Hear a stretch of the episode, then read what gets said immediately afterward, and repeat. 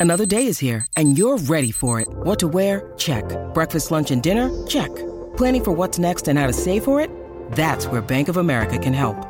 For your financial to-dos, Bank of America has experts ready to help get you closer to your goals. Get started at one of our local financial centers or 24-7 in our mobile banking app. Find a location near you at bankofamerica.com slash talk to us. What would you like the power to do? Mobile banking requires downloading the app and is only available for select devices. Message and data rates may apply. Bank of America and a member FDIC. I'm Scott McGregor at Scott Trades on Twitter. It's This Week in Bitcoin on the Hot Wallet Podcast. First off, I want to apologize for the delay in updates. My family and I were on vacation in Hawaii, and we came back, had two uh, great interviews on the Hot Wallet podcast, and then the market just got so crazy, I didn't really have time to do any of these updates. So apologize, but here we go. Uh, the biggest news has been the price action in markets. In a recent interview with Darius Dale, he warned about the lack of liquidity in equity markets and just generally in risk assets. If you have the ability to raise cash, go raise cash. Allow, go, go allow yourself to sleep at night. Well, I'll, I'll quote a stat. You know, when we when we turned bullish in the fall of 2020, um, you know, bombastically bullish at that point. I, don't think I've ever been as bullish prior to 20. I think 2017 was like the only time I'd been more bullish in my career personally, which we're saying, hey, look, there are five things that are about to happen, at least according to our models at the time. This is October 2020, that are about to happen that almost never happen at the same time. Growth is going to be accelerating. Inflation is going to be accelerating. Corporate profit growth is going to be accelerating. Margins will be expansion, all that good stuff in that in that bucket. But then you're also going to have aggressive monetary easing and aggressive fiscal easing. There have been 10 quarters prior to that moment since 1960 that where all those things have happened at the same time. And obviously, you imagine, you know, the annualized returns of things like the S&P are extremely high. And like, hey, we're about to get like three of these quarters back to back to back to back. Fast forward to today, we're effectively at the on the precipice of seeing the exact th- same dynamic, but in reverse. Growth will be accelerating. Um, inflation's likely peaking, so by the time we get in the third quarter this year, we'll have inflation decelerating. We'll have corporate profit growth and margins compressing. We'll have uh, aggressive monetary tightening, aggressive fiscal tightening. It's literally the exact opposite scenario that created bubble price charts for every risk asset um, you know, known to man. And so the expectation that we're going to somehow survive the opposite of creating bubble price charts for every risk asset known to man is a one that's uh, it's a fallacy in my opinion. Now, macroeconomics were not the only reason for the lackluster price action in risk assets. We had some dramatic news and movement because of a token called Terra Luna. Now, at one point, Terra Luna was in the top rankings in crypto market cap, and the price was well over 100 US dollars per coin. The protocol was developing an algorithmic stablecoin. Now, unfortunately, like many other algorithmic stablecoins before it, it failed. And it failed with a depegging of their stablecoin UST. Now, the idea is that you would mint $1 of UST and burn $1 of Luna. That would bring the price up of Luna, and that would also maintain the peg of UST. Now, the problem is if one breaks, it all comes crashing down. And unfortunately, that's what happened. The token ended up going into a death spiral and is currently trading under a penny. And so it went from well over $100 to under a penny. Now, most of us in crypto land expect that the failure of Terra Luna will force lawmakers to bring clarity to stablecoin regulation. I will say I do know some people who got really hurt in this Terra Luna crash. You know, I read some heartbreaking stories of people who lost it all millions of dollars. Some people lost their entire life savings. So it's, I mean, it's very hard to look past the human aspect of this. But ultimately, this kind of stuff has to happen for crypto to work.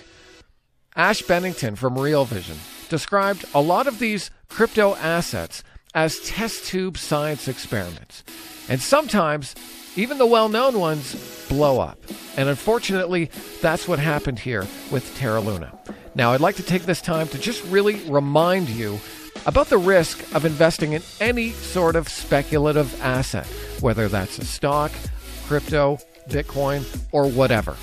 You need to always have a plan in place for your investment. And if the fundamentals of your trade change, it's up to you to take action and do something about it. As I always try and remind people, never invest more money than you're willing to lose.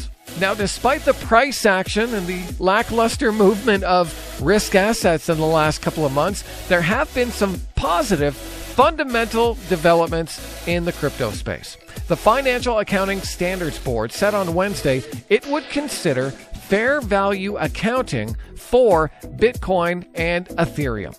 As it stands right now, if any company is holding a digital asset on their account, they have to account for it at the lowest price that the asset trades at, even if the asset goes up. So if I'm a company and I own Bitcoin and I bought it at say 40,000 and it goes down to 30,000 but then trades up to 45,000, I have to account for that Bitcoin at the lowest price that it trades. And so the current rules don't really make sense. And I believe that this accounting rule has stopped many companies and businesses from taking on Bitcoin or other digital assets onto their balance sheet. So, a change in these rules could definitely open the floodgates and bring more businesses like PayPal, Square, Tesla, and MicroStrategy into the Bitcoin ecosystem.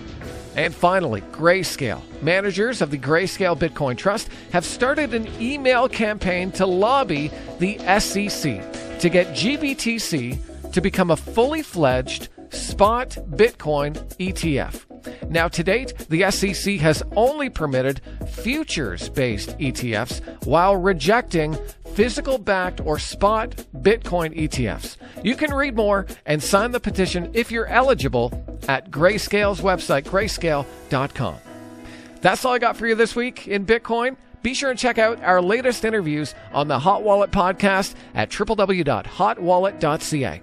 I'm Scott McGregor at Scott Trades on Twitter. If you like this, please give it a thumbs up, leave a review, and I'll see you next time.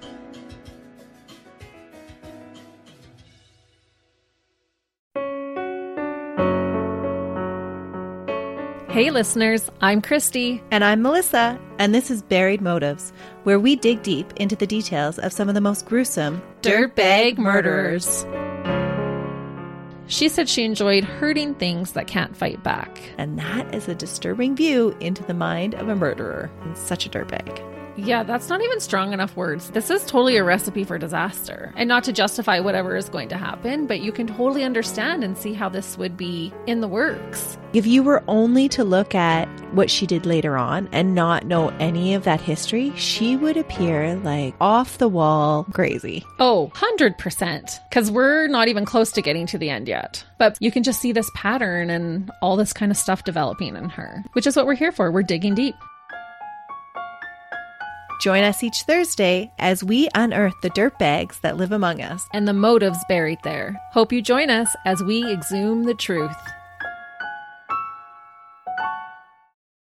The Podcast Super Friends is a monthly meeting of five podcast producers. Hi, I'm Katherine O'Brien from Branch Out Programs in Baton Rouge, Louisiana. I'm John Gay from Jag and Detroit Podcasts. I'm Matt Cundill from the Sound Off Podcast Network.